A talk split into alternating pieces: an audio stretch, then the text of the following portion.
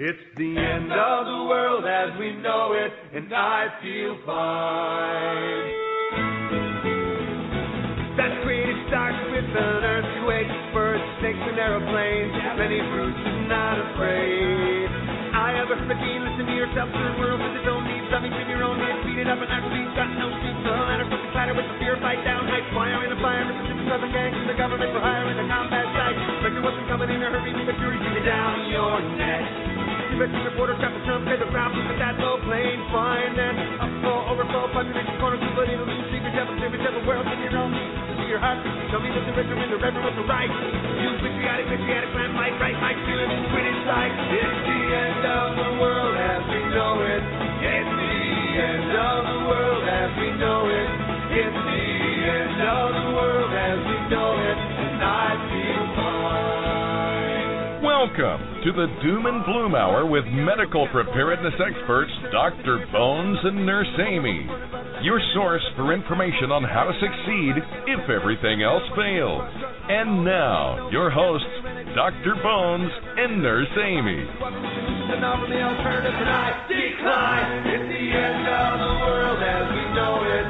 It's the end of the world as we know it. This is the hour of doom, but it's also the hour of bloom. Hey, friends and neighbors, welcome to the Doom and Bloom Survival Medicine Hour, a tumultuous triumph in a terrible world. I'm Joe Alton, MD, also known as Dr. Bones of doomandbloom.net, where you're going to find over 900, matter of fact, closing in on a thousand post videos and podcasts on medical preparedness for any disaster. Nurse Amy is my partner, my lovely wife. She is an advanced registered nurse practitioner, certified nurse midwife, prepping for her interview today. So don't worry, you're going to be spending most of the show with the beauty instead of the beast today.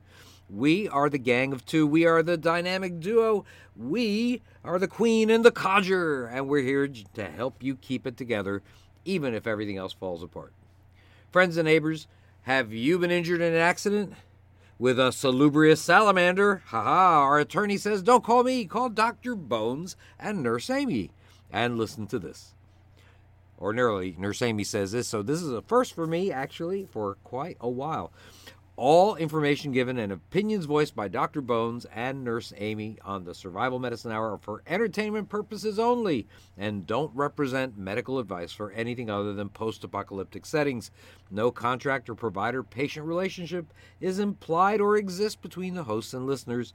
Dr. Bones and Nurse Amy strongly urge their audience to seek modern and standard medical care whenever and wherever it is available. Hey, if you're listening to this program, I'll bet that you are the highest medical resource in your family, whether you're a formally trained medical professional or just an average Joe or Jill. So show the world you got more sense than a sack of crackers and learn what to do for injuries and illnesses in good times or bad. And while you're at it, you know what? Get some supplies and a medical kit to go along with that knowledge.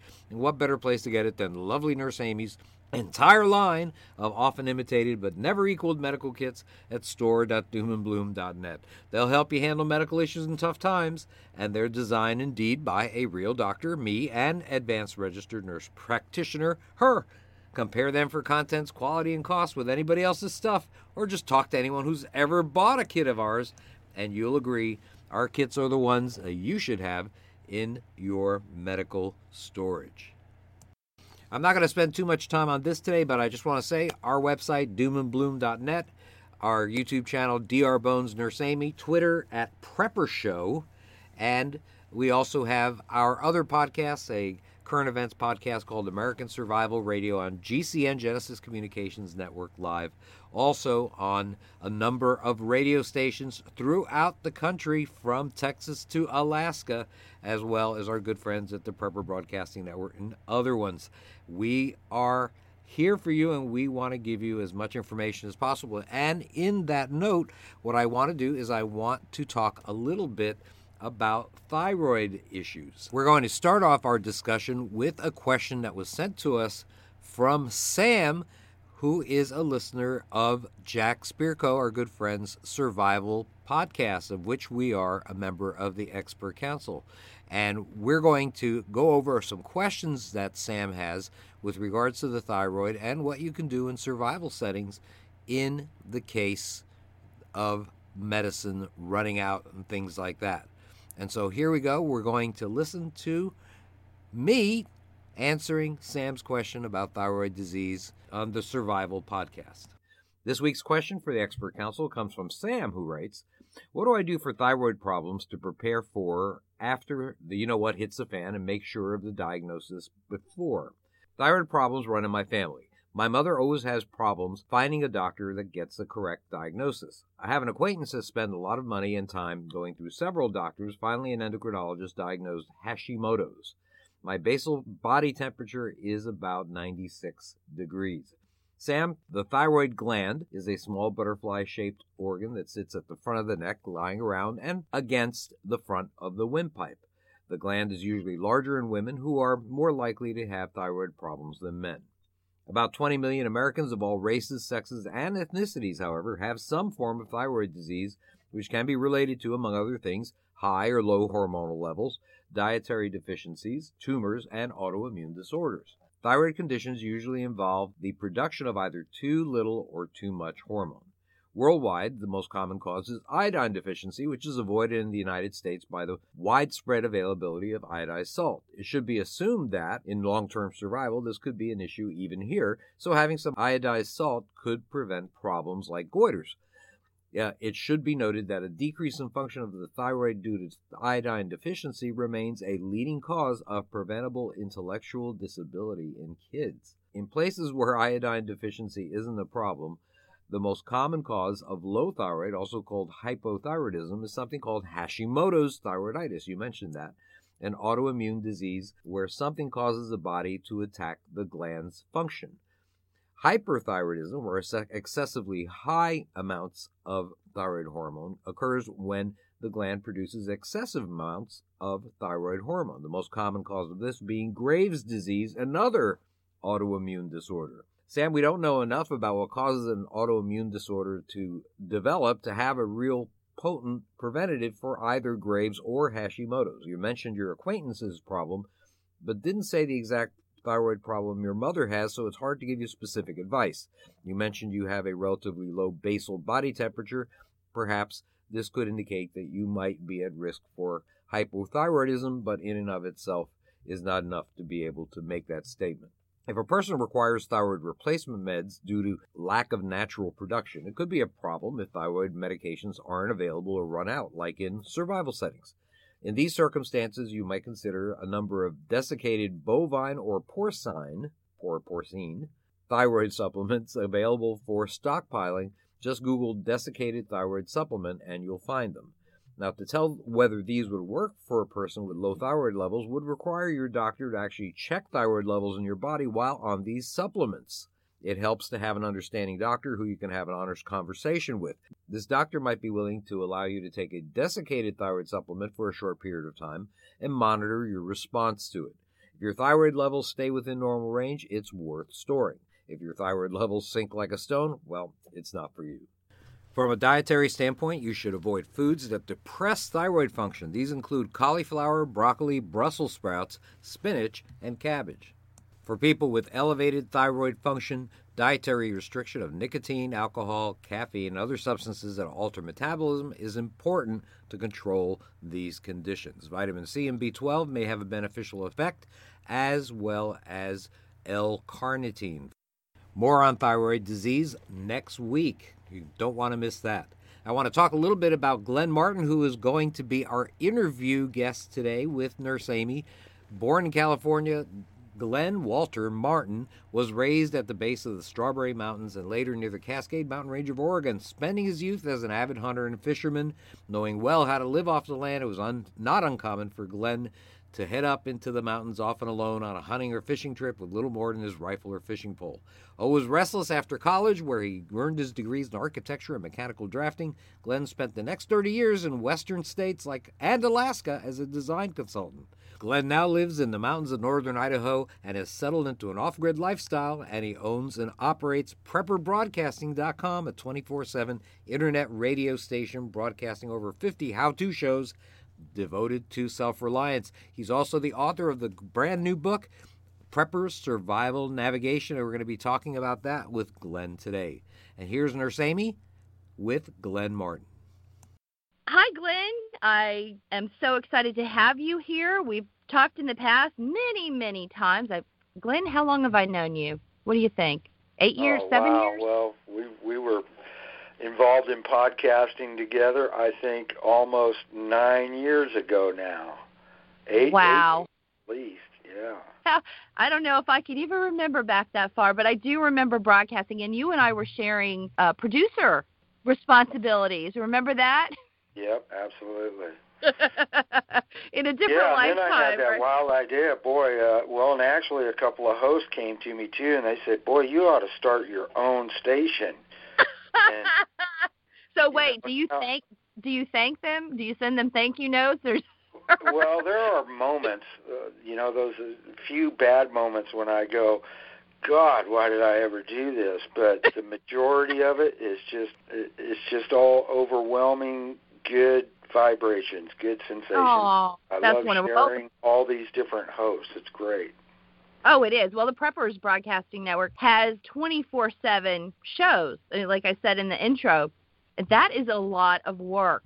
Uh, Let's talk about, let's go back a little bit. First, tell me a little bit about yourself, and then we're going to talk about this awesome radio internet station that you've got. So tell me a little bit about your background and how you became part of the preparedness community, even some of your childhood, if you want.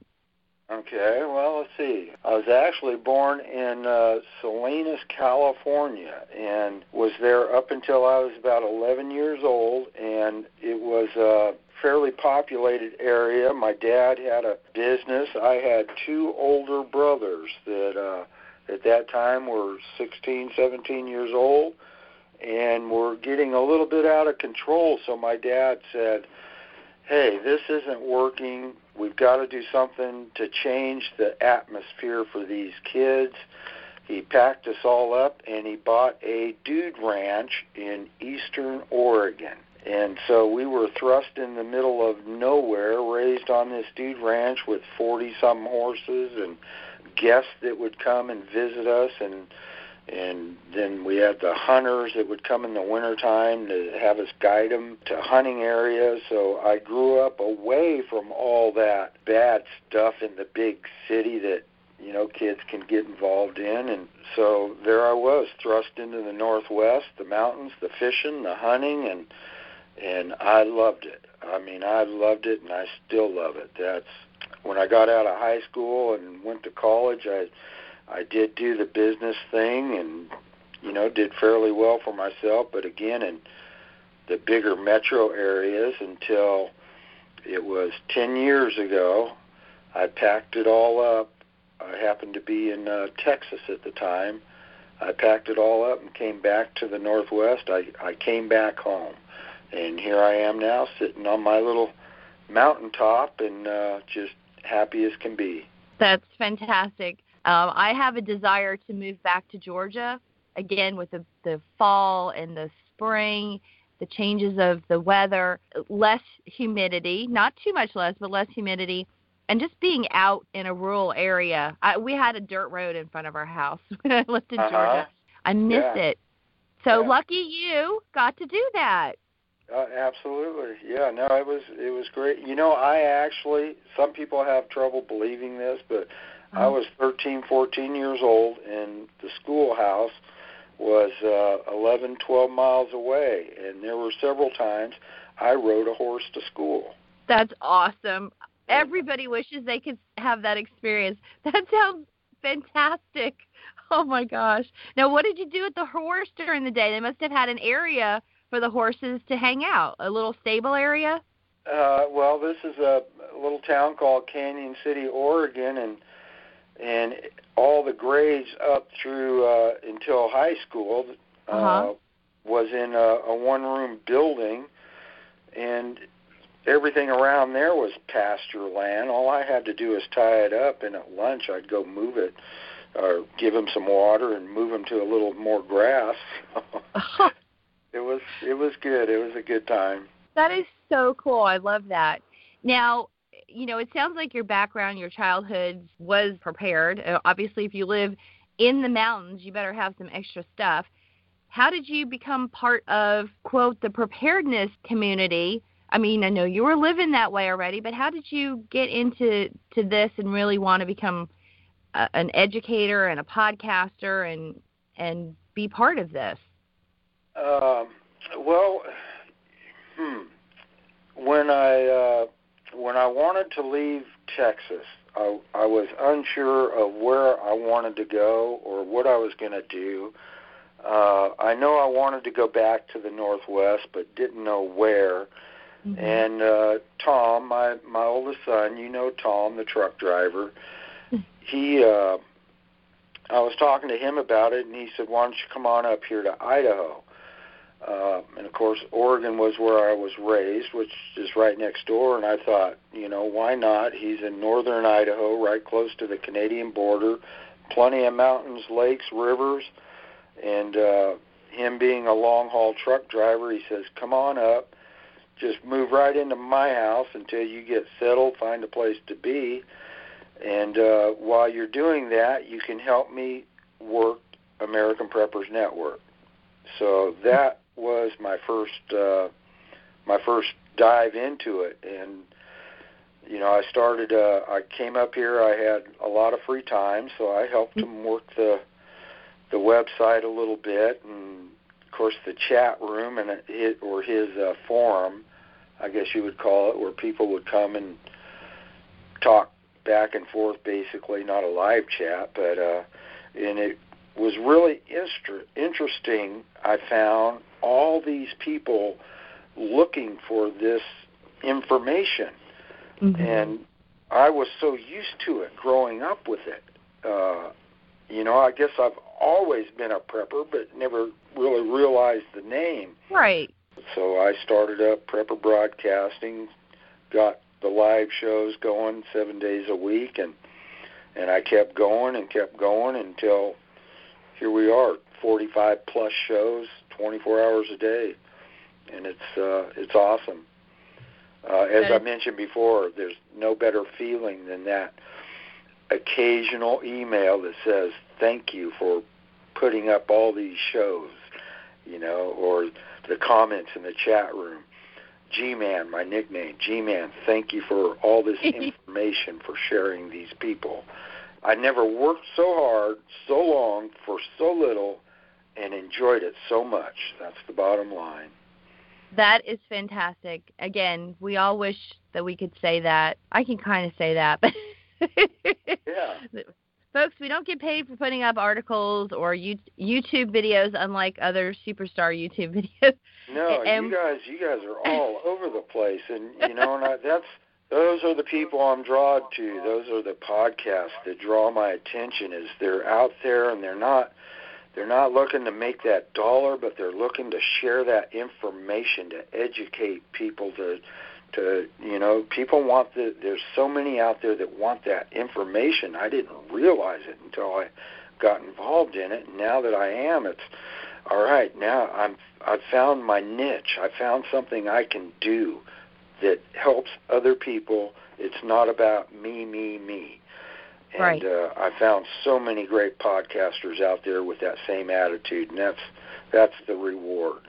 You know, it's. I love it. Well, that's it's a good family to be part of, and we're happy to be part of your network, and we appreciate you inviting us to be part of it. Oh, oh gosh, it wouldn't be it wouldn't be without you guys. oh, please, no. No, you know, even That's still, you know, the 45 plus shows, I got my sweet. favorites. And Aww. I won't say how long the list is. It's not real long, but you guys are right at the top of it. Oh, Got you some are really good information, and you guys have been an awful lot of support uh, to me and to uh, Prepper Broadcasting. We try. Now, listen, Glen, let's talk about uh, something you have done recently. Very interesting. A book called Preppers Survival Navigation. I want you to tell me, you know, we talked about why you started doing the network, which has taken up most of your time, but what motivated you to write a book? Well, uh, half of my live show hosts have written a book. Uh, most of them they write themselves. I've, I've I've found out, you know, it's really easy to write a write a book and self-publish. Um, one author in particular, boy, he whips out like a book every month. He makes it look like real easy, and I thought, you know, I I I know some things that I would like to share. Uh, you know, maybe I can do it. So uh, the one publisher I see most common that does a lot of these uh, prepper type books, I contacted them, and they were they said, "Heck yeah, it, it sounds like a great idea." So uh, there was uh, there, that's where it took off. It was it was uh, quite the experience too. Well, how long did it take you to write this book? It took me the time that they gave me. I, I would have taken longer, and uh, I would have liked. You know, they did. They limited me on content, which uh, which was a little tough. I, I didn't care for that so much, uh, but even with uh, 50,000, 45 or 50,000 words, whatever it was, uh, they still they only gave me four months, which I thought, hey, that's not going to be a problem. Uh, you know, most of this stuff I know, you know, is the back of my hand. But what I found out was in starting to write this that all of these things I wanted to share, I was scared to put it on paper until I confirmed it. So it was like I didn't know any of it. it uh, was the attitude I took. I researched and made sure everything I put down was what I thought it was or what I knew it to be. And uh, you know, I actually I did surprise myself a couple of times that I didn't have it quite right. So, you know, I'm glad I did went through that process, but that process just made it take so much longer than the original thought, hey, this is going to be easy. Uh, you know, but instead it was uh it was a whole lot of research. Oh yeah. Well, and and that's the point. Sometimes people write these books quickly. I I have seen seminars how to write a book in a weekend, and I think to myself, how good is that book going to be? you know? Yeah, uh, yeah, absolutely. You know, I, I wanted it to be right. I didn't. You know, uh, Lord knows I didn't want anybody to take my book out and get lost. Uh, so, yeah, it just I had to make sure everything was uh, was just you know spot on. Now I did have uh, you know I had a lot of material that I could go to, and I referenced that in the book. And primarily, the book is about land navigation, so I went to a lot of uh, military manuals, and of course that's the big thing in the military is navigation. So that's where I confirmed, you know, everything that I knew to be and where I learned a few things that I didn't know.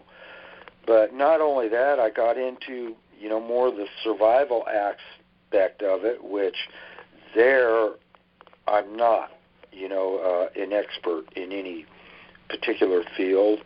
So that was you know research to learn myself, and uh, I pulled that from several people, and including uh, the medical part. I know I talked to. Uh, to you know your other half, Joe, there, and he helped me out a little bit on it. So uh, you know I've got some great resources that I used to put that back book together with, and uh, was very helpful. There's a lot of people to thank in that book. Well, I think a lot of people reading it are going to thank you. Uh, what do you think? Um, why do you think navigation just isn't something that people think about anymore? I mean, I I know why I don't know it very well, but but what do you think's going on in this country and with our educational system that people just don't have this anymore? Well, we're in such a technological age right now. I think is uh, is foremost. People have their their cell phones, and which most will have GPS or a GPS device on them. Um, or they're you know they're living in an in an uh, you know a populated area and, and don't really think about it or have any use for it. Uh, but you know, as I just mentioned, if if they go on a camping or a hiking or an outing where they feel that, hey, uh, you know, how am I going to find my way, or what if? Well, I have my cell phone, I have my GPS device, but what if it breaks? What if it fails? What if your battery runs dead? What if you don't get a connection? Uh, you know, there are so many things. You know, expect the unexpected. There are so many things that could happen, and and now what do you rely on? If you don't know it, you're in a bad situation. So it's it's really the basics of uh, land navigation and learning how to read a map are are not that difficult to learn. And uh, once learned, they they stick with you. If you lose that GPS or your battery runs out or you don't know where right. you are, you, you're in a plane crash, God forbid, right. uh, and you survive it. Now what do you do? Well, if you have the skills, you've got a chance. So, uh, you know that that's what I wanted to offer up in the book. It's uh, it's old skills that pe- that shouldn't be forgotten. Uh, and you know who knows what's going to happen 20 years from now or 30 years from now when satellites get shot down or the grid fails. How are you going to get around then if you don't have that GPS uh, or or that cell phone? Uh, Exactly. Some navigation skills can take you a long ways and get you to where you want to go. How hard do you think it is to learn? Honestly, let's take take a person like me who I- I mean, I know how to d- use a compass and I grew up with maps, so that's not a problem. But if I had to look up at the stars to figure out where I was, I absolutely know there's not a chance in heck that the stars would tell me where I am or where I'm going. So how hard is that to actually learn? Well, uh, as far as uh, the constellation and the stars, they're not going to really tell you where you are, but they will lead you in the direction you need to go, whether it be north or south or Uh-huh. or what have you. But uh, and there's really surprisingly of all the thousands and thousands of stars there are up there, uh, it seems like a daunting task. But there's really only three or four constellations, uh, a half a dozen stars that you need to be familiar with, and. Uh, you know, I've got some. I think there's a few pictures of that in the book, also that explains it. But you can go on the internet and, and Google, uh, you know, Google uh, navigation by the moon or stars or what have you, and it's really like I like I said. There's not a lot to learn that can show you your way. Uh, the Little Dipper, the Big Dipper, the the uh, um, you know the the North Star and the Southern Cross. Those are those are your main ones. And once you know how to identify those or find those, and Mhm. it's not very hard, uh, that's it. You got it. Awesome. Well, that doesn't sound so hard. No, it's not. It's uh, you know, it's a misconception, or or it's a, you know, for somebody that's not really looked into it, they look up at the night sky and they go, "Oh my God." Well, it ain't that. It's it's you know, you can wipe out 99% of what you see. There's just a few small things out there that you have to learn how to find them, and it's not hard. And uh, once you learn that, you got it. So yeah. That's great. Well, I do know that where the Big Dipper and the Small Dipper and the Northern Star is. So I've got those three down packed.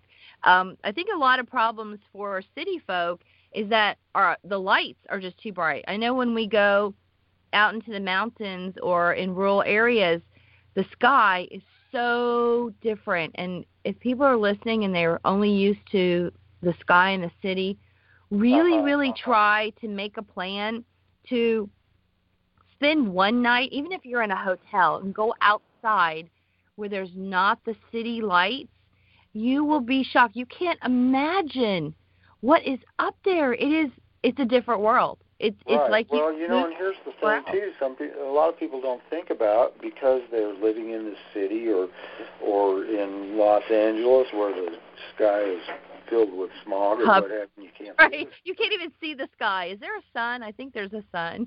But generally, where where you're, you know, you're not going to need those navigation skills when you're in that situation in that city or whatever. Sure. you. Get out your road map and hop in the car and you go. But what about when you take that vacation up into the nearby mountains or what have mm. you? Yep. Okay, now you're away from that city. You're away from all them lights. You're generally going to have a clear sky.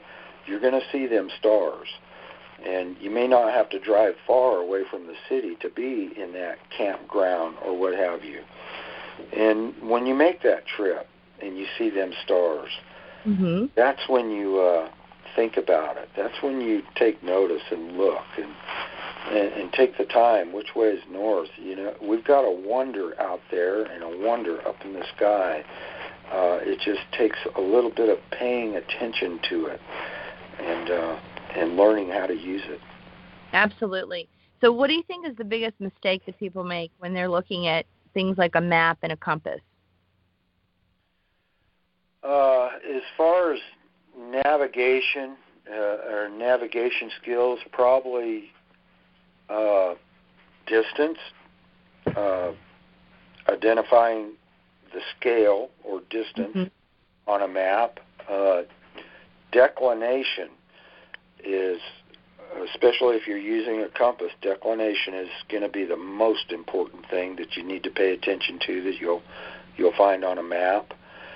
Um, hmm. Understanding the the symbols that are on the map, and I Right. think another really important uh, aspect is the features that are drawn on a map that tell you how to judge elevations and and contours and and where a stream would possibly be and this type of Mhm. thing. Right. Well, one thing I would recommend for people trying to read these maps is to get a good pair of glasses if you're over the age of 45 because the writing forget it if you don't have your reading glasses there's no way you'll be Uh, like I think there's a when line I'm trying to work on the computer, if I if I've misplaced my glasses, I, I have to type with my nose. I can't see the keys.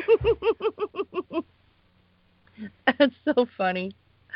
Oh my gosh. So, okay, so wherever you live, let's say you want to build a better sense of direction. What are some of the things that you can do so you actually get a sense no matter where you are, what you're doing, okay, that's north, that's south, I know that's east, I know that's west.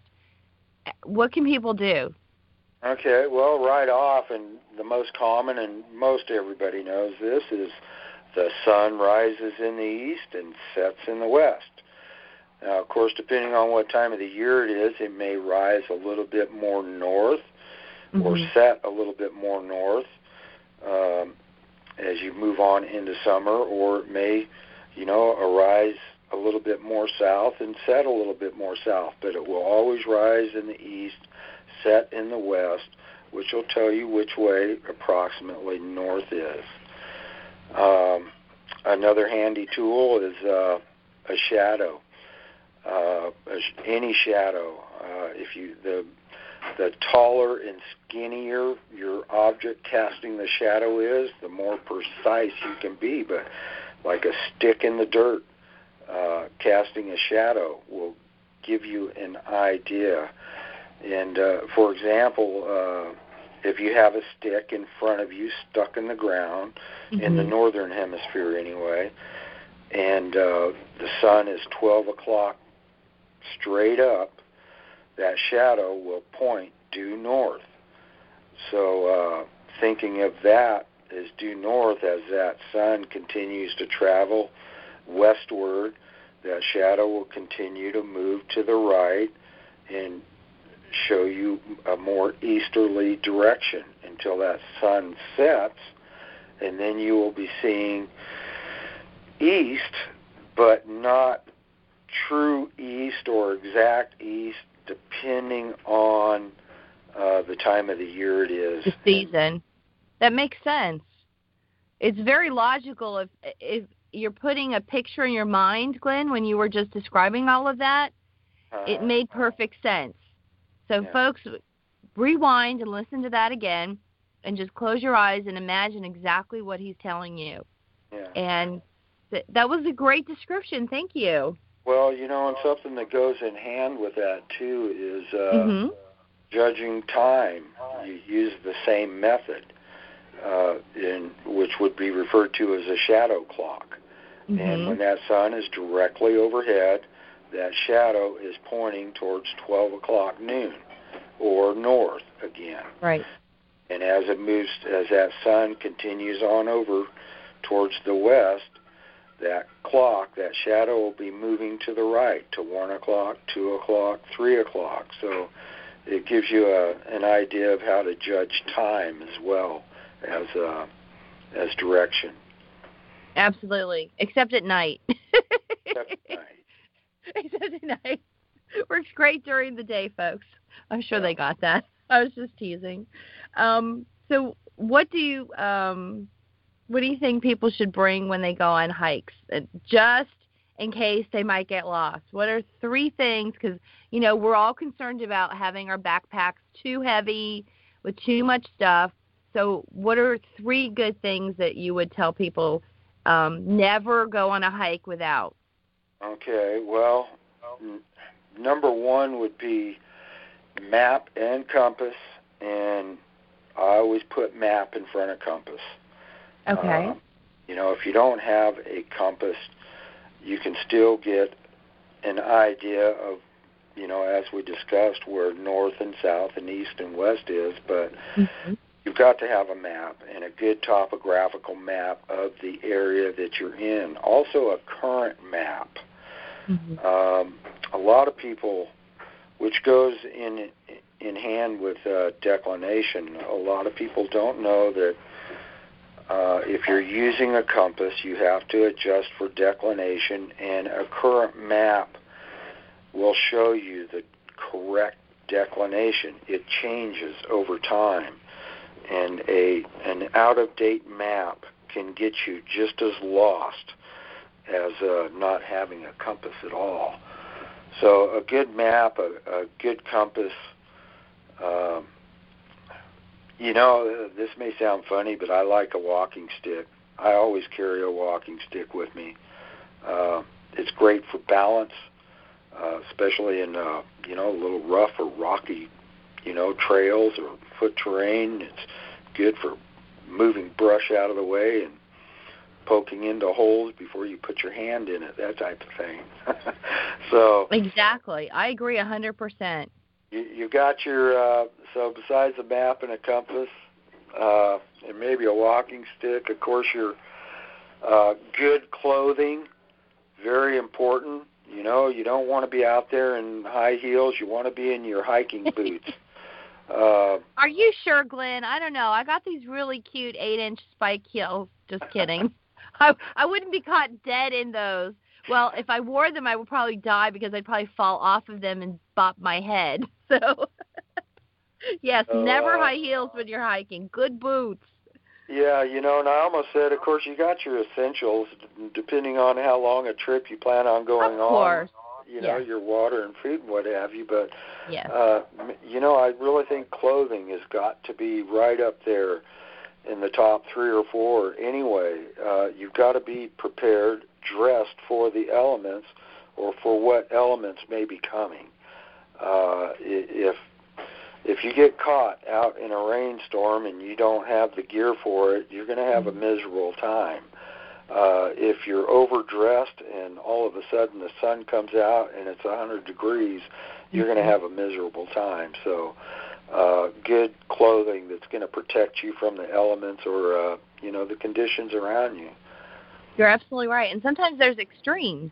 You know, these desert environments sometimes get rather cold at night. So not not just planning for the time that you think you're going to be out, and I and I know that's what you mean when you say be prepared for everything, but think about the nighttime environment too. And like you said, maybe the possibility of some, you know, storm or snow coming through. Obviously, we want you to read the Weather Channel before you go, but you still never know. People have, you know, there's freakish weather that that pops up. Absolutely, we have a we have a barbecue lined up here coming up this uh, this weekend, and we've been Uh-huh. watching the, you know, the uh, the uh, on the computer the weather station here, Sure. which predicts seven days. And uh, here three days ago, it was saying that we're going to have uh, partly sunny, pa- partly cloudy. The next day, it was uh, going to be solid overcast. You know, and we're biting our nails. And Oh. the next day, it's uh, rain. Uh, Oh. Right now, it says we're partly sunny and partly cloudy again. So, you know, the weatherman's right half the time.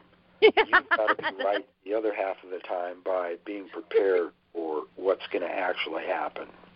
Let's talk about what do you do if you get lost. Let's say you're on an unfamiliar trail. Uh, maybe the trail wasn't kept up, and you're sort of twisted around. Maybe the terrain changed, and you're just you just don't know what's going on. What is the first thing you should do when your brain says, "I think I'm lost"? I would jump up and down, screaming and yelling while waving my arms. and what if the bear what if the bear 500 feet away from you says what an idiot he got lost i'm leaving well, I'm sure he'd say that if he seen me jumping up and down, waving my arms. no, uh, avoid panic. Uh, I guess it's the number one thing. Uh, generally, when somebody gets lost or realizes they're lost, they're not in a critical situation yet, anyway. But it can get real critical if they if they panic. You know, if they you know let it let it overcome them. The first thing I, I think to do would be just to uh, kick back, take a rest, and think about your situation. mm-hmm. Don't stay still. Don't go nowhere. Take a moment when you realize you're lost or think you're you're lost. Stop, sit down, and assess your situation and think about it. Take some time.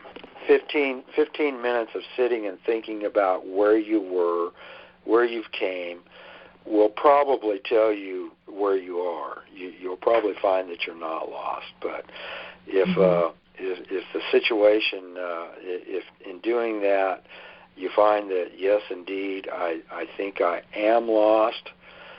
The first step would be: Is there a spot behind me? Can I backtrack to where I was, to where I knew I, to where I know I am? Uh, if that can be done easily enough, or you know, with confidence, then that is what I would do first: is, is go back the way I came. Uh, don't try to continue on thinking that you'll find uh, where you're going. You, may just become further lost, and probably will. Hopefully, you've let people know, and uh, and gosh, if you're ever going out on a venture, uh, a weekend hiking or a camping trip, you always want to let somebody know where you're going, uh, how long you'll be gone, when you'll be back. Uh, So, in case the unforeseeable does happen, they know where to look. Uh, and again, another reason to, if you find yourself lost, to stay still, to, to not go anywhere, to allow an opportunity for those people that have an idea of where you're at, where to find you. exactly I- If you if you keep on, uh, you're just going to become further lost, and probably going to be harder for those people looking for you to find. what about if you're in a group? Let's say you have a group of four people all adults not children. And let's Uh-huh. say two people want to go one way and the other two say no we need to stay here. How do you deal with that? What can you do to convince them that staying in place is is better? And uh, no one's hurt. No one's trying to go seek help because no one's physically hurt. Everyone's healthy. They're okay. They've they've got some food. They've got some water. No one's going to die you know for the foreseeable near future what do you do if two people say oh we're going to go back we're going to try and find our way what what should you say to them if they were determined and there was no persuading them to stay, mm-hmm. which is uh, probably what I would do first. Uh, the section, second option, I think, and which may be a plan anyway, Mm-hmm. would be for if it's a group of four, for two to stay, Uh-huh. For two to go, but to make a plan of it, for them to only go so far. And if they're not seeing or getting an idea, you know, of, of what to do or where to go, to immediately return, to not venture so far Gotcha. that uh, they're going to lose contact or become lost again from the group that they're in. Right. So now you have two lost parties. The couple that's venturing away, those two people, what should they do to mark their trail? Or is there something that you recommend that they do to mark their trail as they're leaving the two behind? It should be laid out, the direction that they're going. Uh, ideally, and something that I think is a handy thing to always take on uh, on a camping trip or an extended hike like that is uh, is uh, ribbon, colored ribbon. Uh, you see it a lot. Good idea. Uh, no, it's the the really thin, light plastic tape uh, that they mark trees with to be cut down or what have you. Uh, to take to have a roll of that with you because a roll of that, boy, you can mark forever and not run out. So you know maybe every hundred feet or what have you, colored ribbon to mark your path uh, along your trail that you're going and here again too back if if you stay in a group and you decide to move on that staying is not feasible uh but you are lost and think you can find your way uh, use that colored ribbon mark where you were maybe leave a uh uh some kind of a sign that says this is where you are you know this Mhm. is where you're going uh and mark your trail uh with that ribbon that's number one. Uh, but there's usually, no matter where you are, there's something that is at hand that you can use that can be identified as somebody leaving a mark, whether it be you know branches laid out on on the ground or a trail uh, in the shape of an arrow pointing the way you're going, or rocks laid out. Uh, you know something that can be found by other people and can be followed by other people once they follow them. Uh, Excellent. You know, a lot of it is back to staying calm and using your head and using the resources around you. If you think it through and not panic, you're going to find a way to let people know where you were or where you are or where you're going. Um, it's it's all about taking being patient, taking that little bit of time. Excellent. Well, we've talked about your um, 24/7 Prepper Broadcasting Network. We've discussed not only some things in your book, but some useful tips from Glen Martin's brain. I picked it. Yeah. What is there a, a future book or a future project um, for for anything that you're doing or the the radio shows? What what's in your future, Glen? Actually, I have started another book, but Oh, finding time is very hard. This one is going to be fiction. Uh, I've got a great story in my mind, but in the last two months, I've only managed to get about 1,500 words on paper, so it's going very slow. I've got so many other things going on, and of course, the radio station is uh, number one top priority. sure. But with that, where I want to go now is broadband with the radio station. That is a pretty heavy investment, though, and is going to be down the road. But I want people to be able to pick up the broadcast, the radio stations, when internet is down. When uh, you know when uh, when the grid is down. I want them to be able to turn on their ham radio and tune in.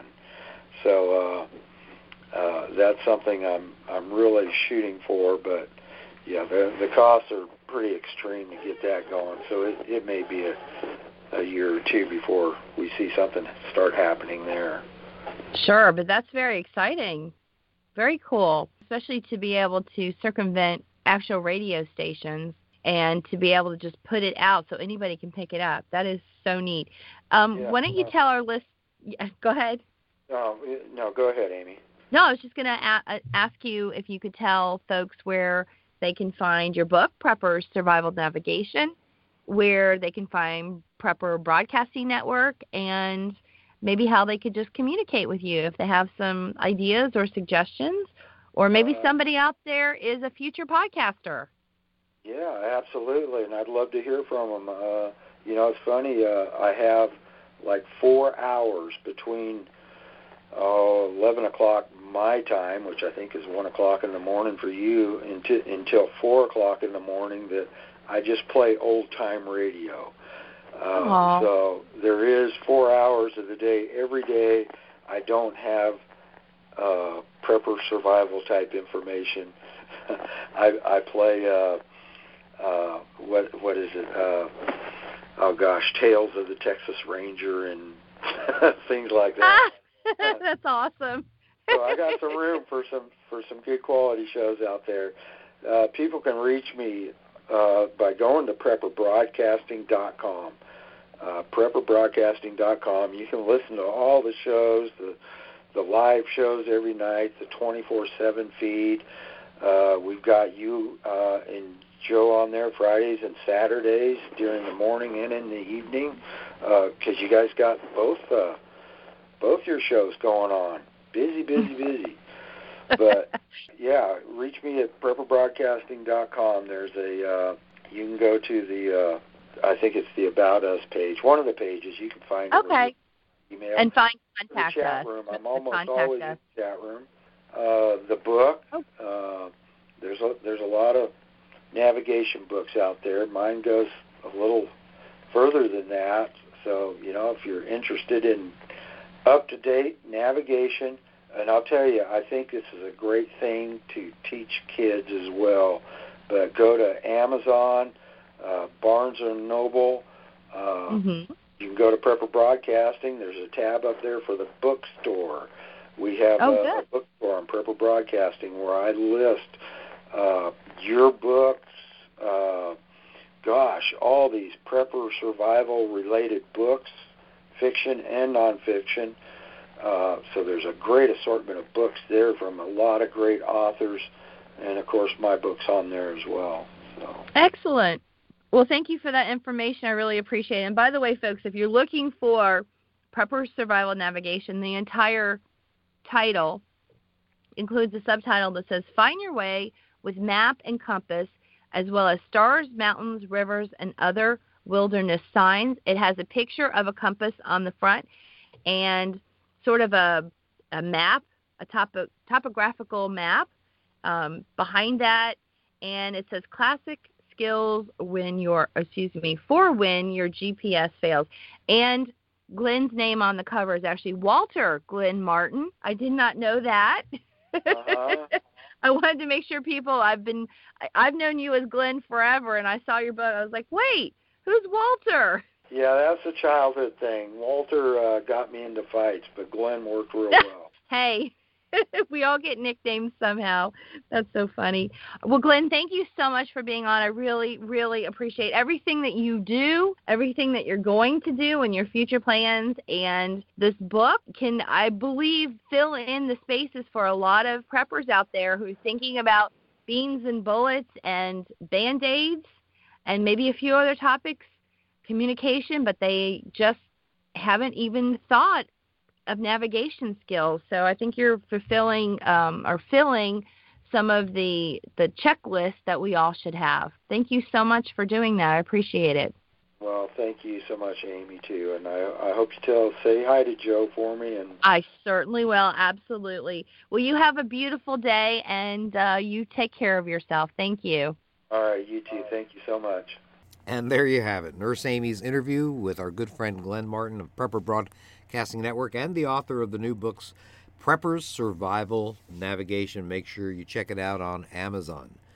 We are thrilled to have you as our audience. We're so grateful and so blessed to have the support and kind words from so many of you out there. We hope that you will continue to follow our program, the Survival Medicine Hour, on the Prepper Broadcasting Network and many other networks.